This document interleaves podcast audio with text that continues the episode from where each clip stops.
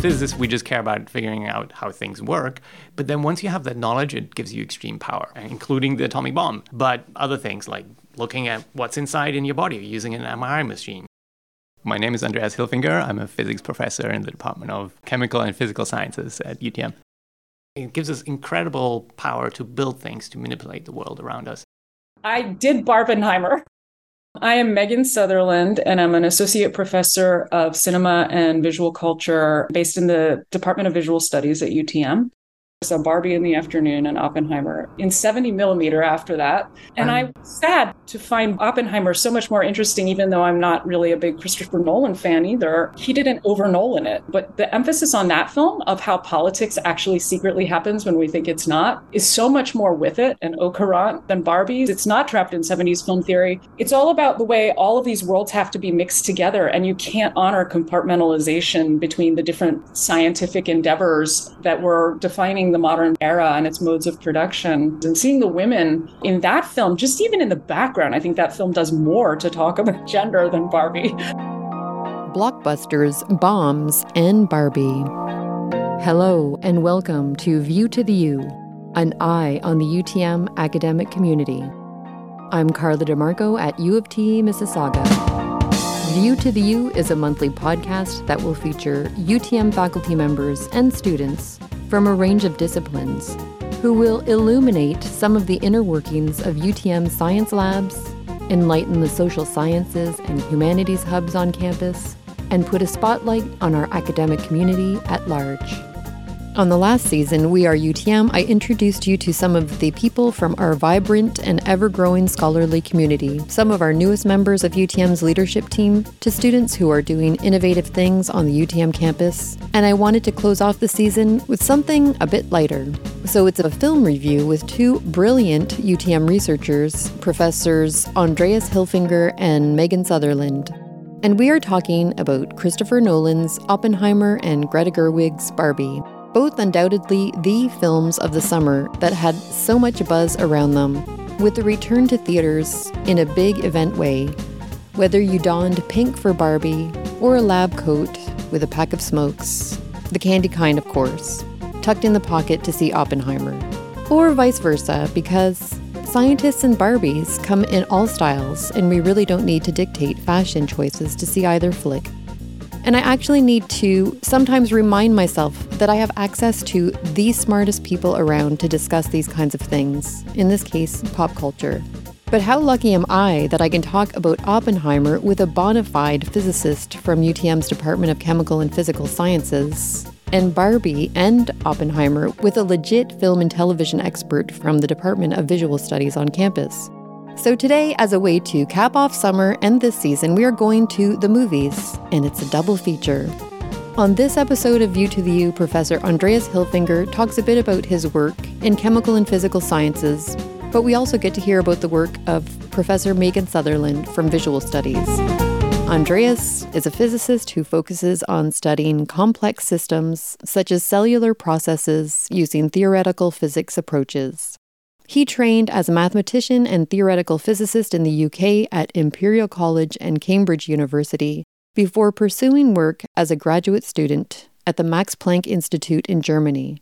Prior to coming to UTM, Andreas was in the Department of Systems Biology as a research fellow at Harvard Medical School in Massachusetts.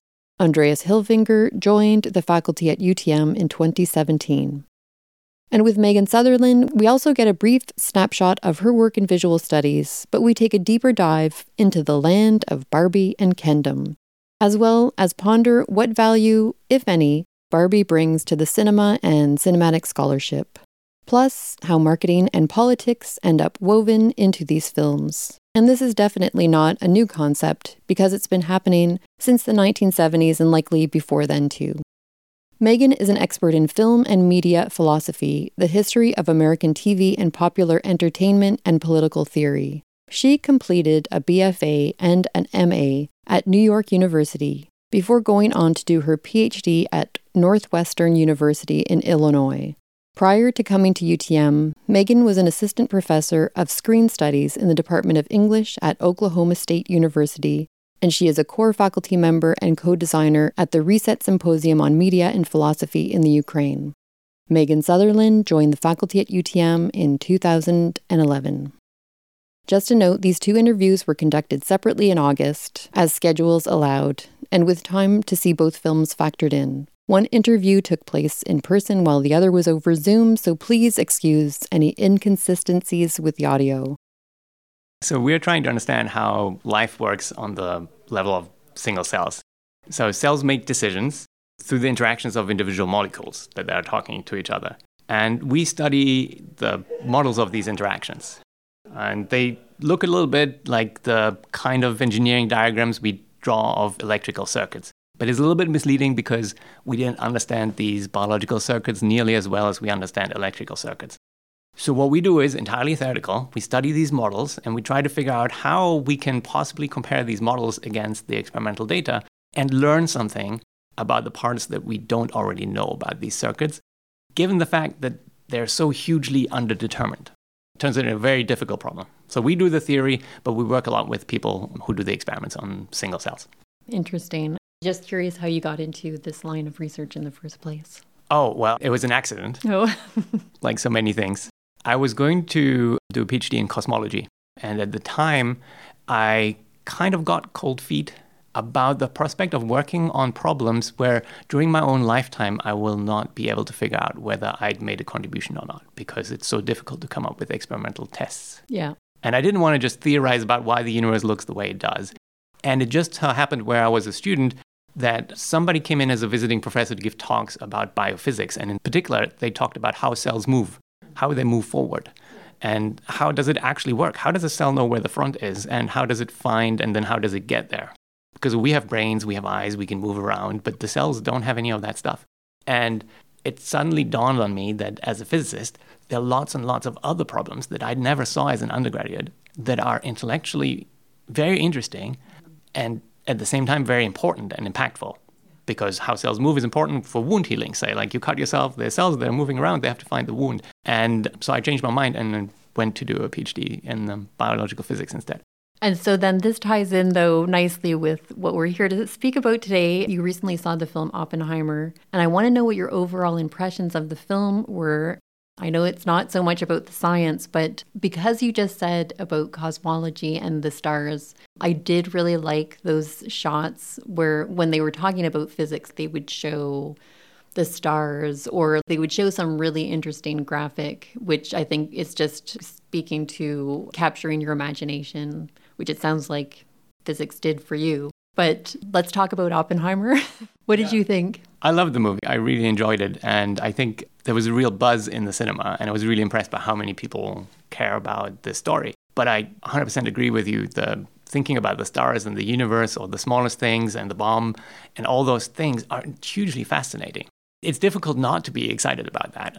The power that comes with figuring out how the universe works. And a lot of it is so mysterious. We have no idea. And why is it the way that it is? We don't know. But figuring out tiny little bits about it and then being able to manipulate it in a certain way is fascinating, which is what got me into physics. Yeah. I know that it's not so much a film about science, but for what they portrayed about science, did you feel they got it right, or was there something that you wish that they would have included in this film?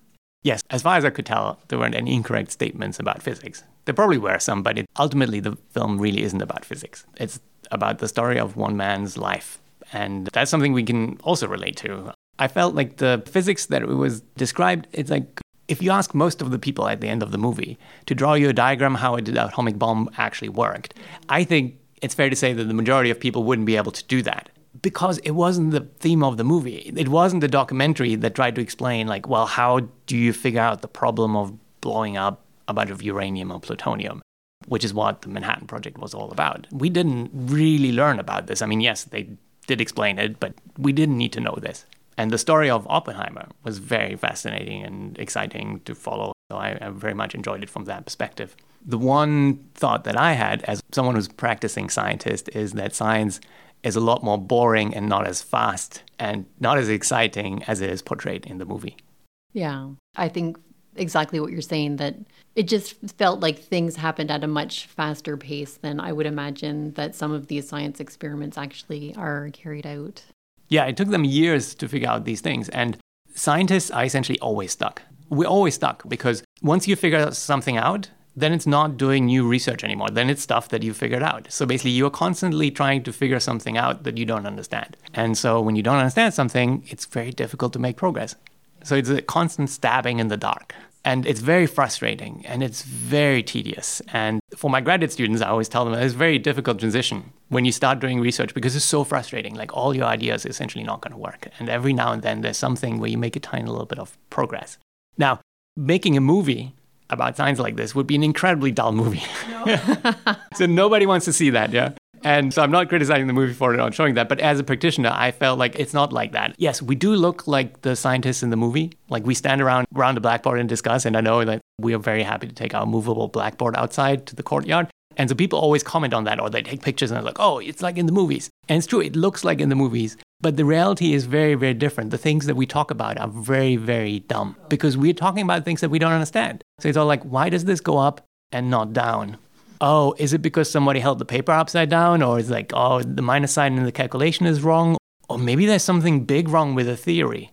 Or maybe someone just made a mistake in the experiment. Maybe it's a measurement error. That's the constant confusion and debate in every time we stand around the blackboard. But to the outside world, it just looks like, oh, wow, there's lots of complicated math. Yeah. And you're making me think when I first started working in the research office, someone that I was speaking with about their grants, I think I said to them about getting the answers to their questions, and they said, really, that's not the satisfying part about doing research. It's about asking the right questions. And also, once you get the answer to the one question, just to your point, leading you to the next part of that question or the next path that's part of that research. Yes, there's never a time where you can sit on the success, essentially. When you've understood something, then you immediately will not understand the next part. Mm-hmm. Every time you've answered a question, there's immediately three new questions. It's a little bit like the chain reaction in the movie. Yeah. so it never ends. It's, there's never a moment where you feel comfortable and like I've understood everything. Right. And I think that also then does bring us to a point that we were speaking about this film in that ultimately he achieves his goal of creating this weapon of mass destruction and they call him the father of the atomic bomb, which they very much celebrate in the film because he achieved what he set out to do, but it really doesn't feel like it should be something that's celebrated given the outcome. Yeah, that's a very difficult the moment, of course. But I feel like as humans, you can only motivate yourself by celebrating the end point. And it's like, okay, this is what I look forward to. And when I get there, we're going to celebrate.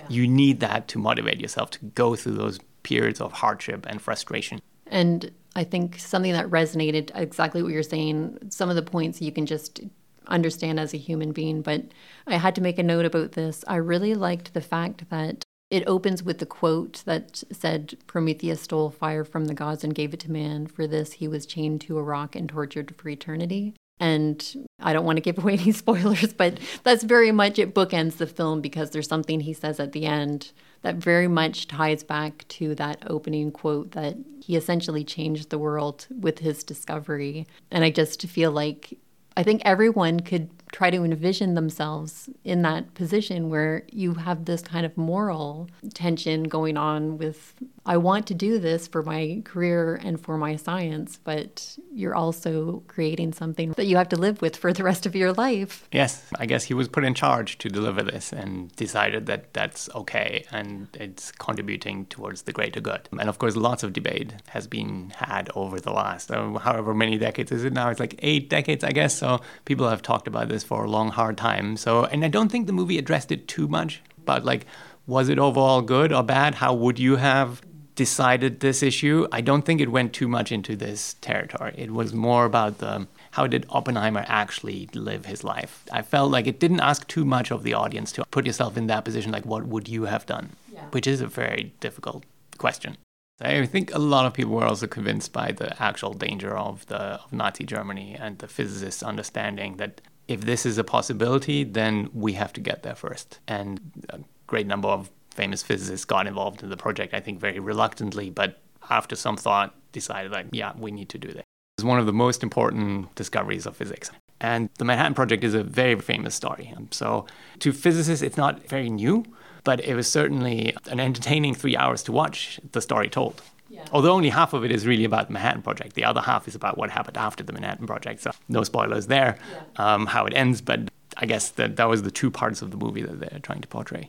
The parts where they incorporated Albert Einstein, was that accurate? Did he consult him about some of their formulas? I'm not sure he was consulted during the project, the yeah. way that I think they asked him about the ignition of the atmosphere. Yes. I suspect that didn't happen, but I have no idea. I suspect that was in the movie to just signify this was a big deal. Like, we actually discussed this. Let's go to the, talk to the most famous physicist there is. But his involvement in getting the whole thing started, that is certainly accurate. He signed the letter to the president on behalf of Leo Szilard, who was the first person to really envision that there can be a chain reaction and we can have nuclear energy and nuclear bombs. And he got Albert Einstein because he was so famous to write a letter to the president saying that if the Germans get this, this is going to be a problem. So maybe you should talk to a bunch of physicists directly as the president and try to get this going and see what we can do. Mm-hmm. It's a very, very important question of arms control and international collaboration when it comes to nuclear energy and atomic weapons, which is one of the great things that came out from a lot of physicists who were involved in this, including Oppenheimer. I mean, he was against building bigger bombs, and he said, like, look, now that we have this, we just need to collaborate internationally to make sure that we don't all get the bomb. And so it's heavily regulated, and it's a big engineering problem. So the physics is fairly straightforward, but just to purify the uranium, for example, is a big engineering problem. And you need the centrifuges, and you have people called the International Atomic Energy Agency. And they do control and go around and check if you have a nuclear reactor that you're not using it to make plutonium for weapons. And so that's what we've been able to sort of keep it somewhat under control, with the exception of India and Pakistan, who are the most recent additions to the nuclear powers. Yeah. And there was a couple of things that I was also struck by in the film. And one of them, I don't know if you can relate to this at all, but the way they portrayed him as a student, he ended up becoming much more celebrated and into theoretical because he was kind of clumsy in the lab. And I don't know how much truth there is to that portrayal. I did read it on Wikipedia, so I don't know how accurate that is, but I found that to be interesting. And they do also confirm he was a real chain smoker. And so I just thought there was so much smoke in this movie, not just from him constantly, every scene, he's got a cigarette in his mouth and, or in his hands.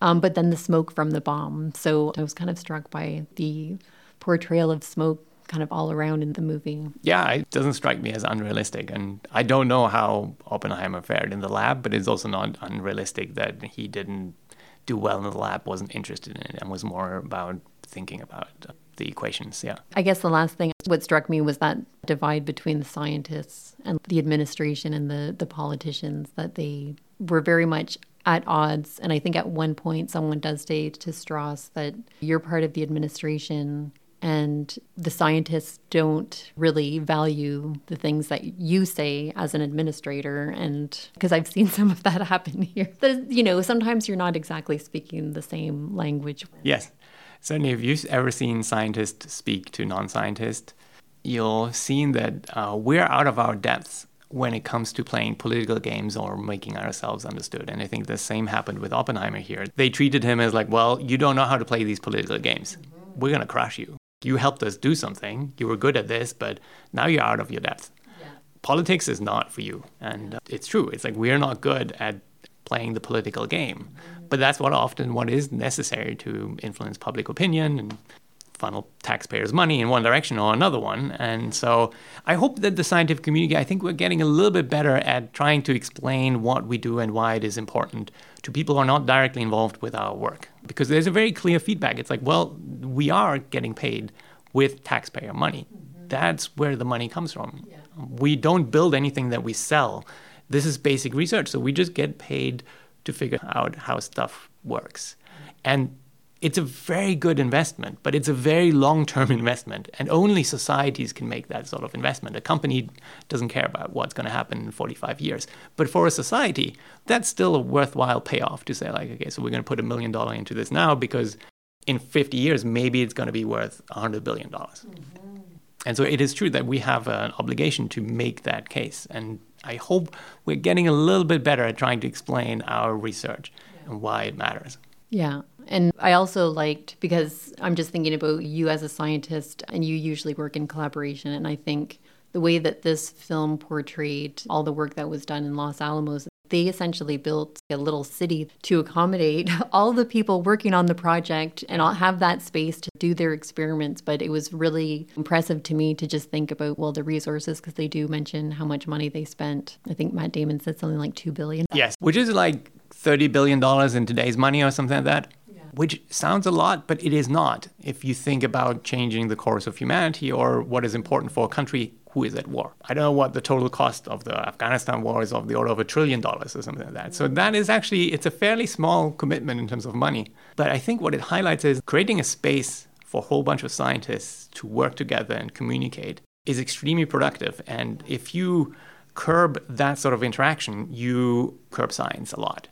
And I think the movie makes an argument in that direction a little bit. The Germans didn't get there because they didn't have an open scientific communication. They didn't have an active scientific community because everyone with any Jewish connections had to leave the country. They had to fear for their lives. And the oppression from the regime was such that everyone had to focus on other things. Whereas to give scientists the opportunity to talk to each other and try to just think about the problem is what you need for real scientific progress. So I'm not sure whether the movie overstated that case, but it's certainly a hypothesis that many people have. No, and I think that they do just because there are a lot of scenes where, like you say, it moves a lot slower in reality, mm-hmm. but they do have lots of scenes where everybody is, like you mentioned before, talking about splitting the atom and that they just have that opportunity to be in a classroom or a lab together where they can bounce these ideas and refute each other's ideas, but add something new to the mix. I think they did capture that. But they don't have to worry about getting arrested tonight because they said the wrong thing. Yeah. Although they did have to worry about getting arrested because they were suspected as spies. But uh, I guess that was one of the conflicts in the movie. Totally. And so, is there anything else that you wanted to mention about the film?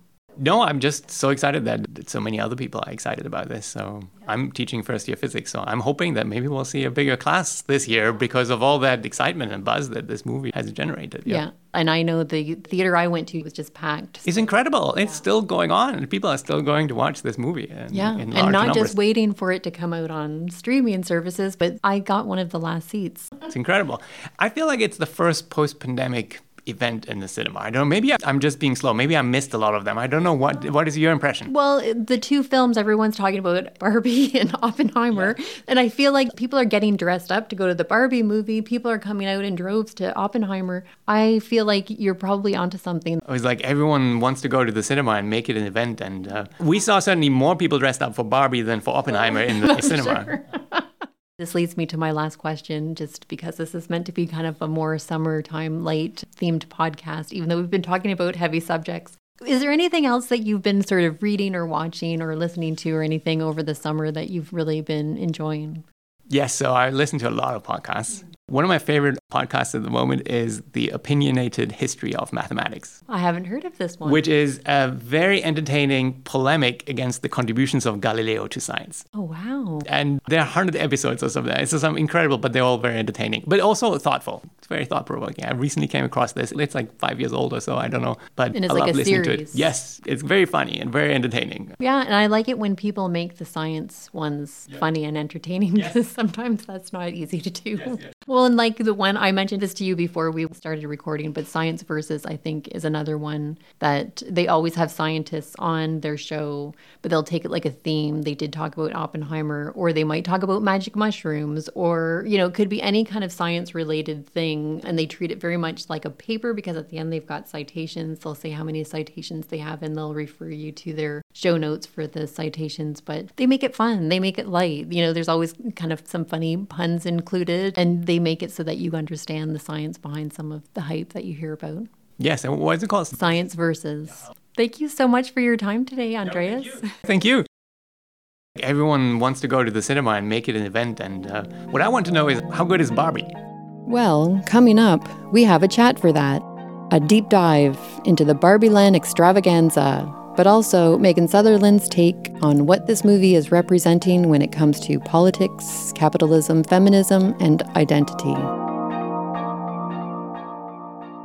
I teach classes on television and cinema and visual culture and a lot of these kinds of political questions that intersect with them. I kind of left the theater feeling like I'm not sure how I feel about this. So now I've had like more time to reflect, but one of my friends pointed out, and I think it's so true that like we are not necessarily the intended audience for Barbie. So just as an example, I went to see it with my two teenage daughters. Mm-hmm. They loved it. They loved all the dance numbers. They always used to tease me about, oh, mom, you're such a feminist. but now they are feminist. So they liked a lot of the messages that were in there. But I think that this movie was maybe intended more for the millennial and the Gen Z crowd.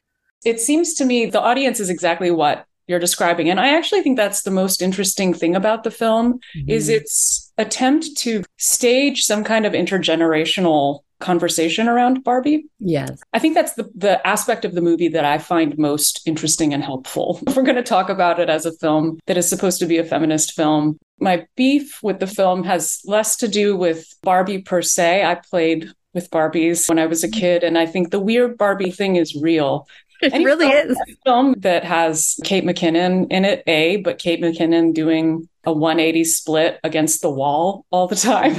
yes. The film I want to see, you know? know. So, it's so true because those were the parts I was most drawn to was like the subversive. Like I liked Kate McKinnon's weird Barbie and I liked Allan. it's just like yeah.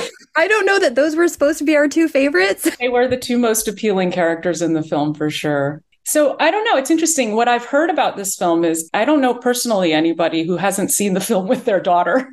um, and they all have the same kind of opinion. They have a generally positive feeling about it, which I can completely appreciate and understand. I'm actually not here to attack that because I think one of the things that, in my view, needs to happen most amongst women if we're going to talk about making steps and moving forward in feminism. I mean, apart from moving beyond the kind of classical white feminism and the sort of racial divisions that have structured feminism historically and really severed it from other kinds of struggles.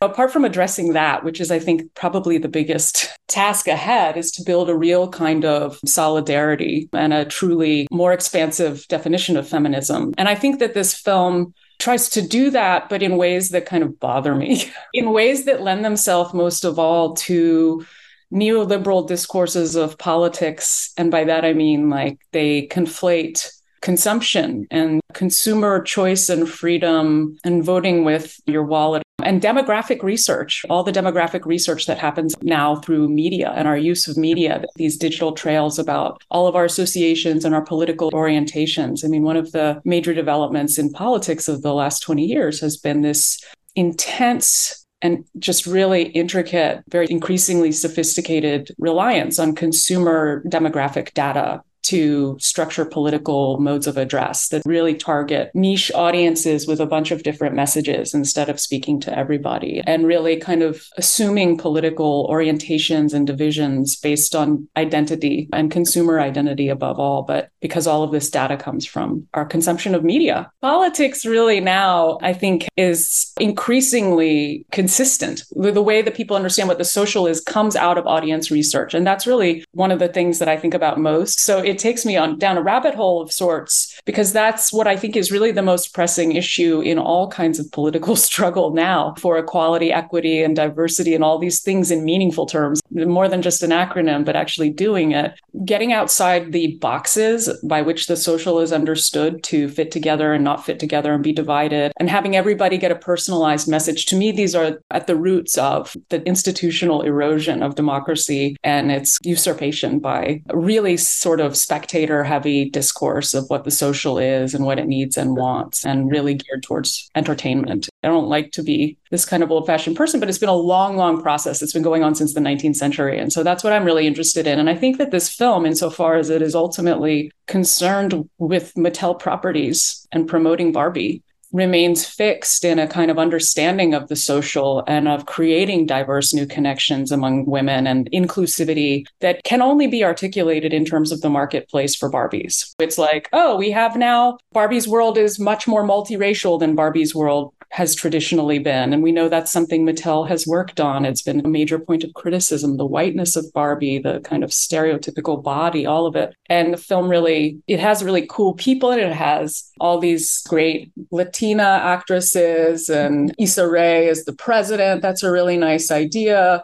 I would love to have Issa Rae be my president. you know, it has America Ferrera and her daughter. So I think staging that intergenerational conversation is one of the ways that the film contributes productively to the kind of expanding the understanding of what we talk about and who's talking when we talk about feminism. And I think that intergenerational sympathy is what has been missing a lot in recent years in forming different solidarities and understanding what our goals are. But I think that the film really is addressing that very much in times like we just need more races of Barbies and we need to make people feel mm-hmm. more included. The film does point to when they introduce Midge and like because she was pregnant, they kind of put her off to the side because it's like they don't want to show that, but also exactly what you say about the mother daughter intergenerational. I felt like it only just scratched the surface though. Like even though I think that they were trying to get that dialogue going, but you didn't really find out how the mother and daughter connected and it missed something. I agree completely. It's like a deus machina. It just happens, right? Suddenly the daughter is not completely a teenager who is like, Mom, you know? Yeah, exactly. Stupid Barbie's poisoned the world and you still work for Mattel. That just magically disappears when she goes to Barbie Land, the daughter, and she suddenly starts acting like a big rah-rah booster, mm-hmm. not like a teenager at all, and not like what we need young women to be acting like today. And I think we can't underestimate the value of that voice of critique it's so necessary. It has pushed us forward to have these young women who are like, what the hell? I think there can be at times undue hostility towards the older generations and this idea that you just simply allowed these things to continue happening. Yeah. And I think that our mother's generations, you know, my mother was born in 1945. And I think all the time about what a mind trip that must have been that moment to really come of age in the 1960s, to be involved in all of this stuff, you know, college in these years while all of these kind of cultural and social revolutions of sorts are happening in the US around gender and race and to kind of be told suddenly that you can do anything and then to continue hitting up against the institutional barriers and the sexism and getting harassed and getting raped and having nobody listen to you and not being able to get a job unless you do this. And so I think that the territory that that generation of women won, whatever they've had to put up with and, and amongst their own husbands, mm-hmm. was something really real that needs to be reckoned with as something different categorically than what women are necessarily dealing with today. And I think we need to have sympathy for each other and talk, which you're right is exactly what doesn't happen in that film. It's just like, oh, that's solved. You know, suddenly moms and daughters see totally eye to eye on all of this. And even to your point about Mattel and the stake that they had in this, I think that they do poke fun at that also in the film because there's that ending scene where Gloria, the mom, says something along the lines of, you know, we should have a Barbie like this, this, this. And he's like, oh no, that won't sell. And then the other guy is like, oh, actually, that will. Oh, okay, yes. then we'll, we'll introduce the ordinary Barbie. Absolutely. The film 100% boils down to oh, as long as it sells, like we'll still get progress. Like this is the ultimate, you know, I don't like easy terms to, oh, it's neoliberalism, it's bad. Most people don't even know what that word means when they use it. Yeah. But the conflation of economic choice with democracy and a kind of erosion, a direct attack on government institutions and the idea of government at all getting in the way of freedom and stuff and the freedom of the marketplace in particular is what drives neoliberalism in a nutshell. And this mm-hmm. need to make everything economically productive to privilege this goal above everything in every domain. And i think this film really is restricted by the corporate umbrella and the fundamental function. Don't have to be invested in kind of Adorno's critique of the culture industry in order to see that it really puts a ceiling on what this film can do. And it really seems pretty satisfied yeah. with that ceiling, actually. Like, oh, as long as that makes money, we can have inclusive Barbies and that's better yeah. and that's fine and everybody wins. I think that also you're right that somehow its mode of address has been, and I think this also reflects what I'm most uncomfortable with about it. Let's leave aside Barbie and the kind of stereotypes and all of that. That's complicated. And we've got all these waves of feminism that have allowed us to think about whether you can embrace these kinds of things and still be a feminist. I think you can the right way. But when you're doing it under the banner of promoting a solution that amounts to, oh, we'll just get more Barbies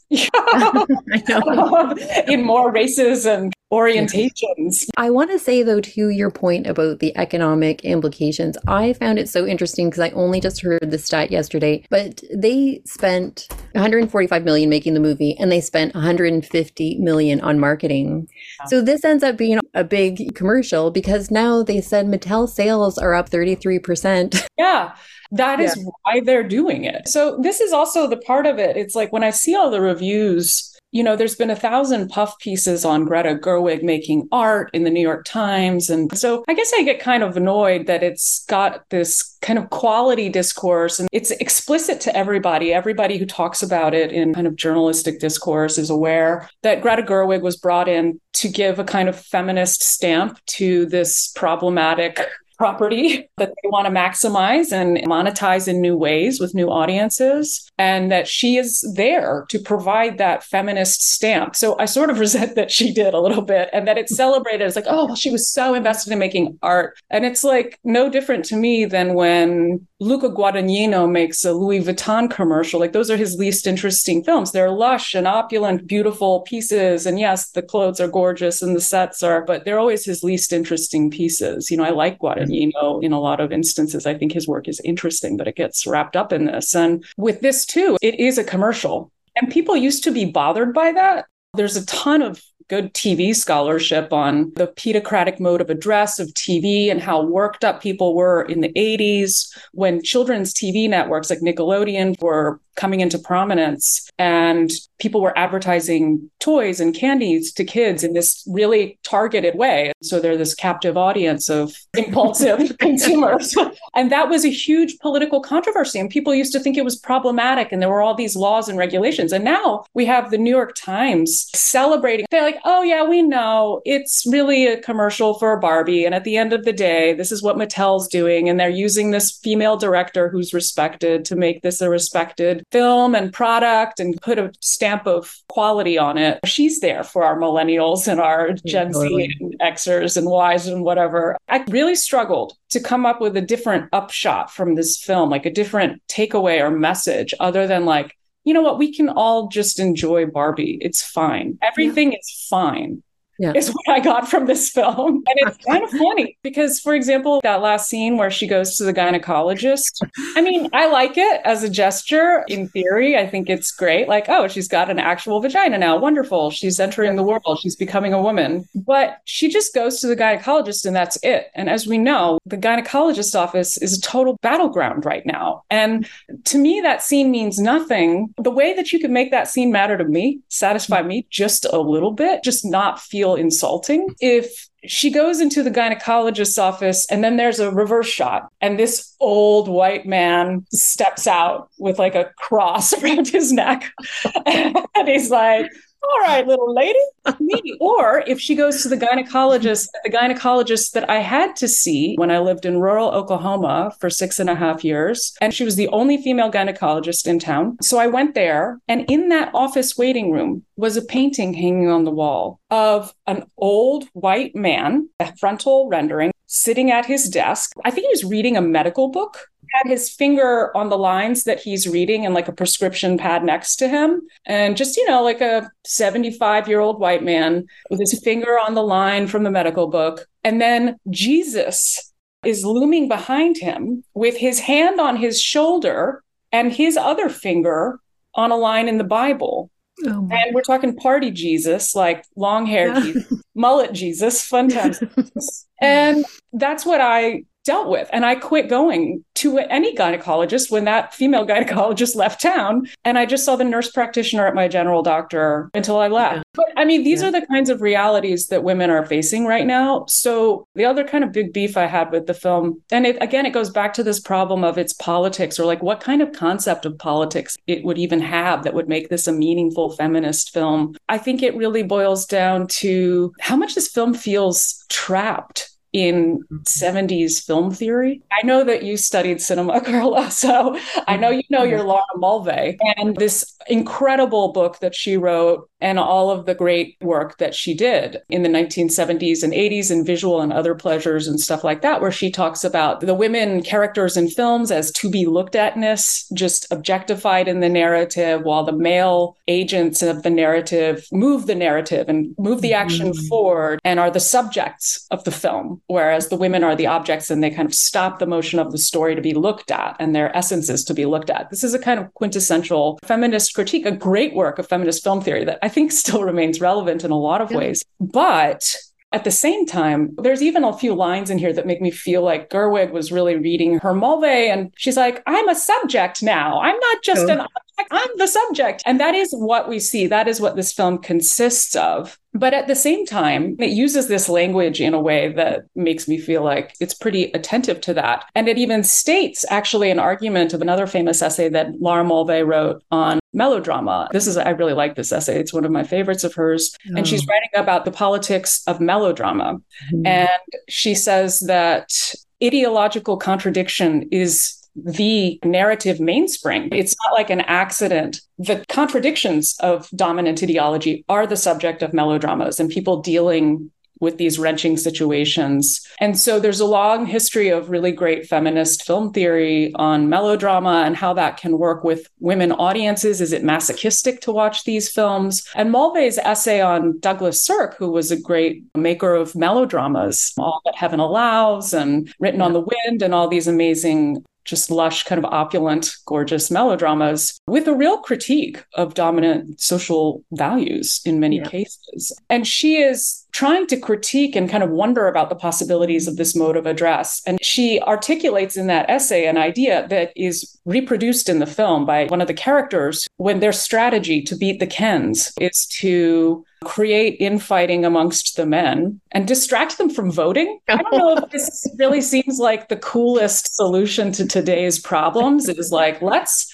get our political initiatives carried out by suppressing the vote of those that yeah, just, it's a little familiar. It kind of creeps me out a little bit. That's the best solution this film can imagine. don't let the guys vote. Yeah. That is what is happening to women right now. That's literally what's happening to women is that their votes are not being counted. They're being yeah. disqualified systematically. And the strategy of right-wing conservative men who want to take away women's rights is to basically make it impossible for their votes to matter. And so it hurts a little bit, honestly. Yeah. We're going to talk film theory. The one thing, I don't know, even know if it's a positive, but one of the classes I remember taking was very much about auteurism. And uh-huh. I thought, that Greta Gerwig is at least staying consistent. If you're looking at her oeuvre or her body of work, that she's staying true to themes that she's explored in the past. Because I know, you know, I did see Lady Bird and I saw Little mm-hmm. Women, and of course, it's been done many times. But if I think about how Ken factored into Barbie and that really Barbie wasn't interested in Ken, I think the same case could be made for Lady Bird. She had these guys in her life that that wasn't really the focus for her. I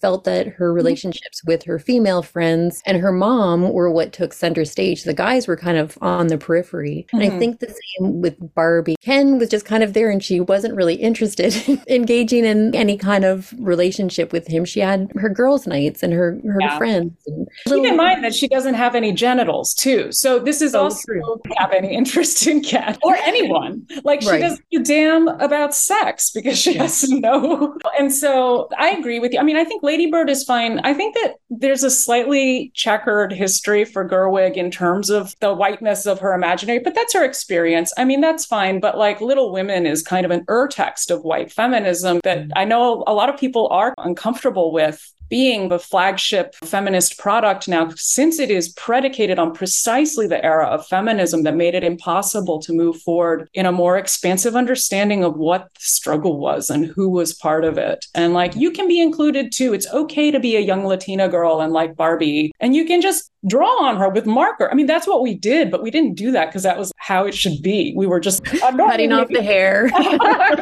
My weird Barbie had a crown. Oh bolted oh. into her head, and we cut I remember all, that all her hair off.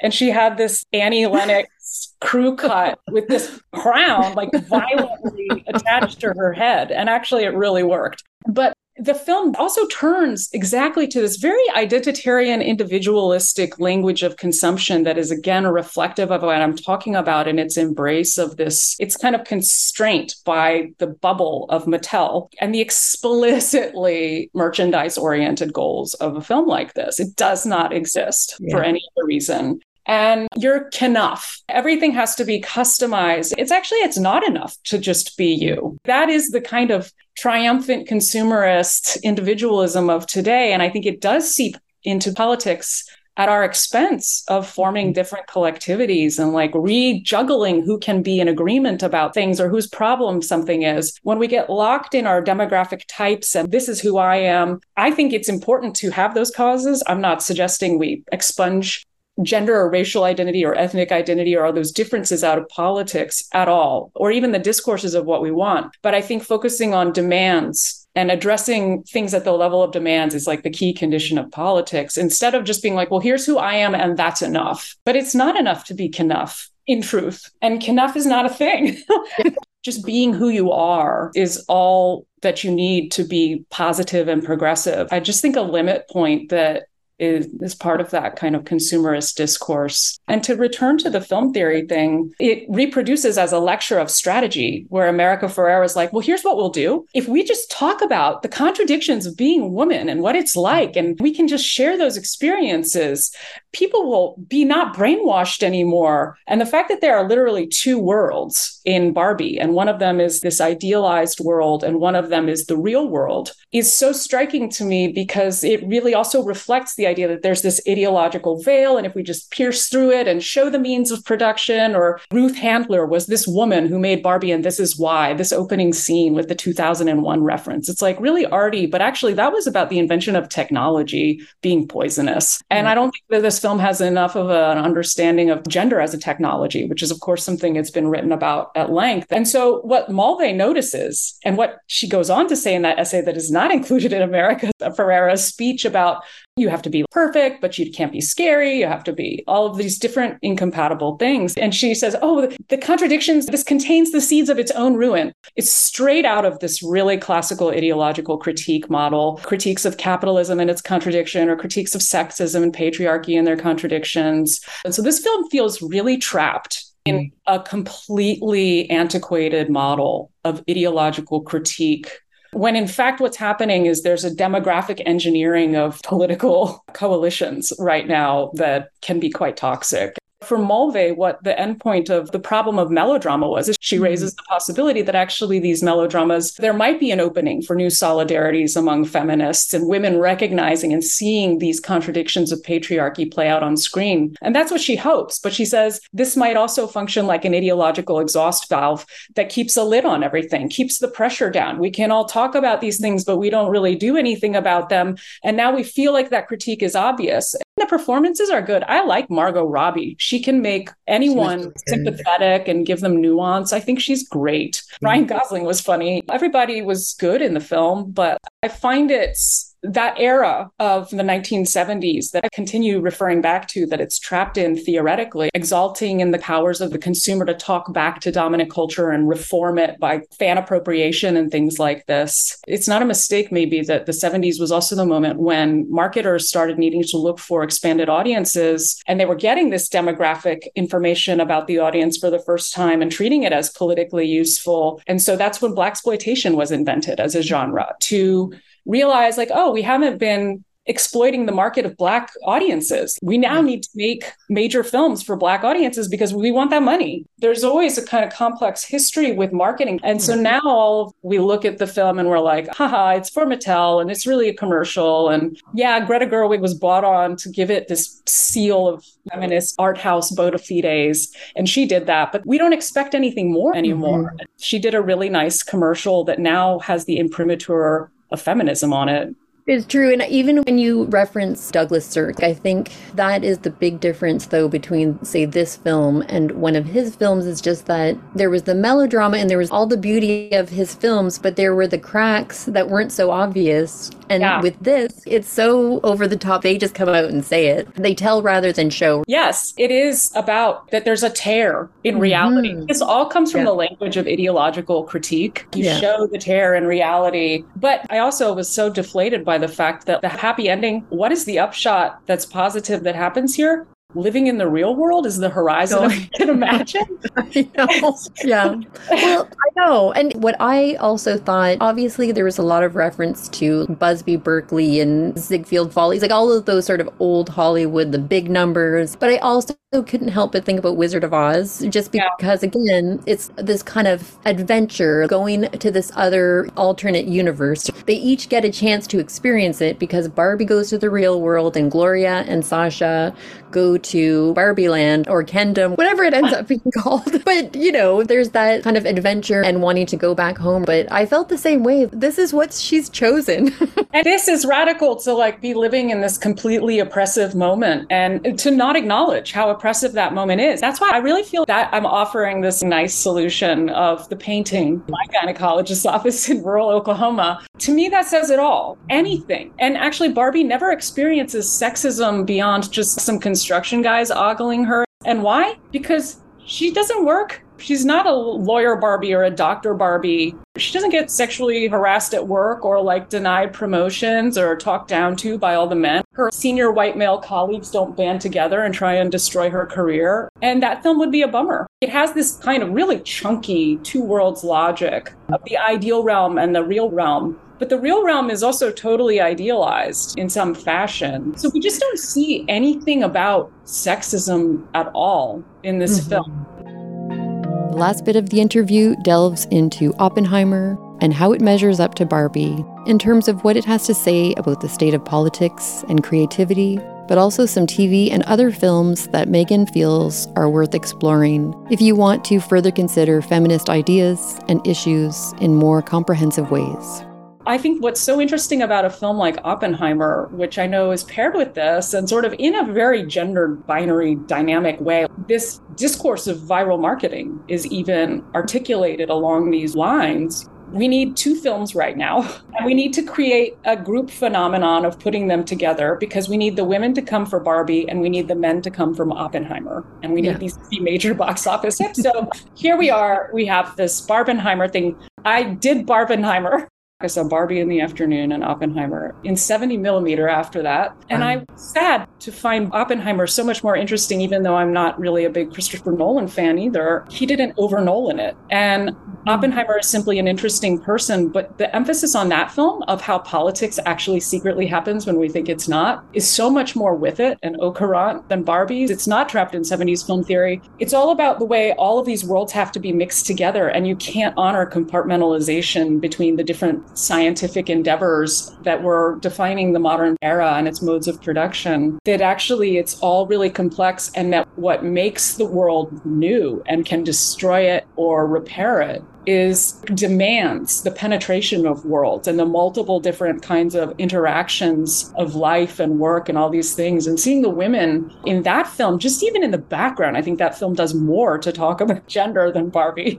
The guys that don't want the woman to work on the project with plutonium because she has a womb. The suffering of Oppenheimer's wife, the way that her face ages as she drinks in despair over watching what happens to him. It's a traditional film. It's a great man biopic, except for it's a great man biopic about the systematic dismantling of the great man's reputation. Mm-hmm. You know, and actually a sustained unpacking of the collaborative work that was not his, that actually involved so many different people and minds, and the way that things come together through these kinds of construction of new atomic constellations. It's so much more interesting and real to politics now and the way people think about politics happening behind the scenes than something like, oh, let's tear the reality and just show the contradictions of capitalism. Like that's what we've been doing for decades or the contradictions of sexism and I think you've raised an interesting point though about Oppenheimer's wife because she suffered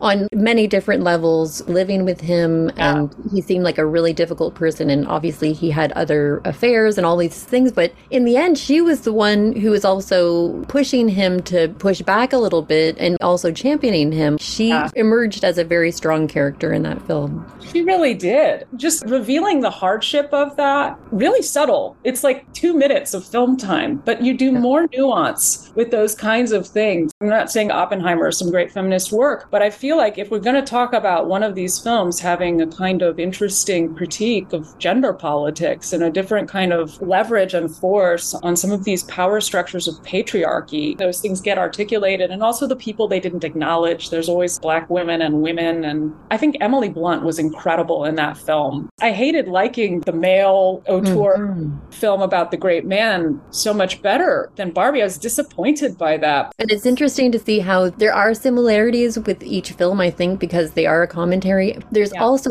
a lot of close up shots of faces in both. So it's like you get a lot of close up shots of Margot Robbie and then of Oppenheimer. I just found that really interesting. But I wanted to know how you felt about there are little glimpses of that older character in the Barbie movie. And the actual creator of Barbie was the woman that was sitting on that bench with Barbie. She sees that older woman and she says, You're so beautiful. And the woman says, I know. And we looked it up afterwards because I didn't know, but that was the actual creator. I think that's interesting. It's good to know that story of Barbie. It does make me feel more sympathetic. We do what we can and we try to do more all the time and we try to kind of keep seeing beyond what we've been able to accomplish. And and that's why the intergenerational aspect is so important to me because I do think that that's really the missing piece in a lot of progress right now in fighting for rights over our bodies and things like that is that I think there's a lot of distrust and hostility between older generations of women and this sense that like you didn't do enough.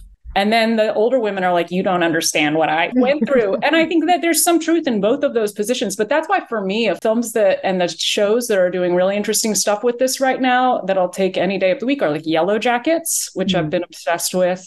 I really think it's about just the savagery of the 90s and like diagnosing all that darkness of grunge and heroin chic and all these things. And those were dark times. It was the struggle, the violence that was required to get out of Reaganism. And I think that show is all about the transition out of Reaganism and it's just utter brutality and what people suffered. And then also the kinds of violences they undertook to Yeah. survive that. And they're not only sympathetic, but and all the things that women experience in that show, like performing their own birth or trying to abort babies. We were the coat hanger generation.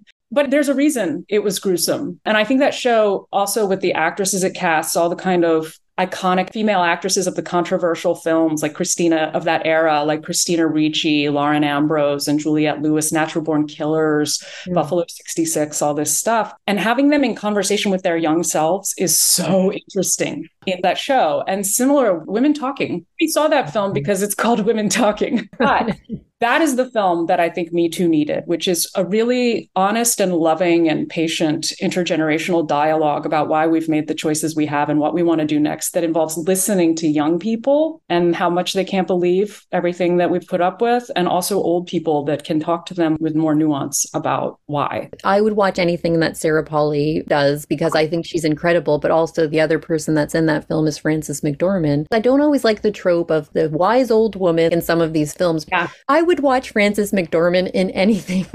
Totally. like she's just incredible. Jessie Buckley is absolutely incredible as this rage filled facilitator of systemic rape. Yeah. And when she finally breaks down and they actually all talk and she explains why that's how she felt and they forgive each other. My friend and I were at that movie. I invented the phrase neck tears.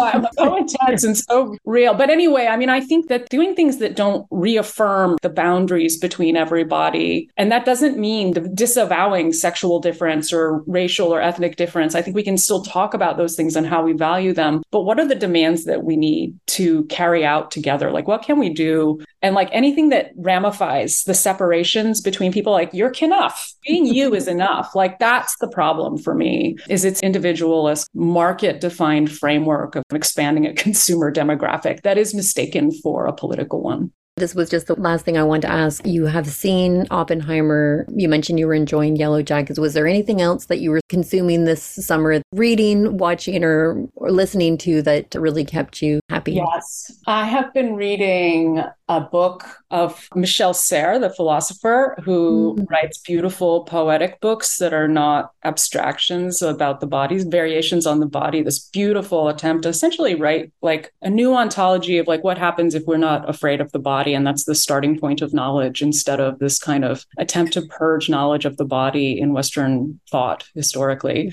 Variations on the Body. I love it. I think anyone can read it. It's like beautiful, poetic philosophy. And other than that, Elena Ferrante, I love her work, and I am writing about Maggie Gyllenhaal's adaptation of The Lost Daughter right now, La, La Figlia Oscura. Mm-hmm. And I've been watching that film by Maggie Gyllenhaal like on a loop. And God, what an incredible film about motherhood and the relations between women. And so I've been going back and reading the Ferrante novels and thinking about her essays on writing and gender and the limitations, and a lot of which are operative here also, and so much more interesting to me what somebody like Maggie Gyllenhaal can do. what a brilliant first film, just incredible. Another performer who had transitioned, an actress who became a director. Mm-hmm. Just incredible, that film, beautiful and so nuanced and uncomfortable, but great. Did and you watch the adaptations of My Brilliant Friend? I did, yeah. I taught a class last year about a lot of Ferrante adaptations, and those are good too. It's interesting they're all made by men, except for one episode by Alice Rohrwacher. Most of her work has been adapted by men, and it's just oh, interesting. interesting. I did watch also The Lying Life of Adults, which I absolutely loved. Hmm. The adaptation of Ferrante's most recent novel about a young woman coming of age in Napoli in the 90s. It's incredible. Also complex. The pictures that are not going to be made possible by Greta Gerwig's box office success. Right. at the end of the day. And I've taken up way too much of your time, but this seems like a good way ending on the positive because yeah. you didn't like Barbie so much, but these are other options that if people want to read or watch, I think I'm putting a lot of these on my list for sure. I could continue to listen to you because I just think that you've opened up some new things that I hadn't even considered. And I'm very grateful for your time, though, because I know you're busy and it's the end of the summer. But thank you so much, Meghan. I really appreciate it. Thank you for having me. It was really fun to talk with you and to have an opportunity to think about this film. I would like to thank everyone for listening to today's show. I would especially like to thank my guest, Professor Andreas Hilfinger from UTM's Department of Chemical and Physical Sciences, for his time and speaking so candidly about his work and his reflections of the film Oppenheimer. He saw it with a group from his lab, and no doubt the discussions about the complexity of the story continued on throughout their work over the summer. I would also like to especially thank my guest, Professor Meghan Sutherland from UTM's Department of Visual Studies, for her time, speaking about her work, and for stepping up to see both films when I approached her about my idea for having this film chat. I ended up seeing the film Barbie on August 27th, which is National Cinema Day, when you get a bit of a break on ticket prices. And as Meghan mentioned, she did Barbenheimer, and she saw both films the day before we chatted. So I really appreciate her making the time to see those films, and she added so much more perspective to my takeaways from both. I will definitely look for the Maggie Gyllenhaal film and the Ferrante outputs that Meghan mentioned to enhance my autumn viewing and reading options. In the future, I would love to conduct these types of interviews as a panel. If you are a faculty member or student at UTM, please get in touch with me. I would love to meet as many people from our campus's scholarly community as possible and think through how to highlight other people here. I am continuing on with my seventh year of podcasting at UTM, and the theme for season nine will be community engaged learning and research. But I am hoping to come up with a catchier title. All episodes of View to the U are produced, written, edited, and interviews conducted by me, Carla DeMarco, Academic Communications and Outreach Manager in the Office of the Dean at UTM. Some days the interviews and edits take place in the office, and other days at home over Zoom. And on a day like today, I am recording in my closet because I got kicked out of the basement. If you can take the time to rate the podcast on whatever platform you are using today, it helps others find the show and hear more from our great UTM academic community. Lastly, and as always, thank you to Tim Tutone for his tracks, tunes, support, and everything. Thank you. I went off today. I know, but I, I didn't need to ask you anything.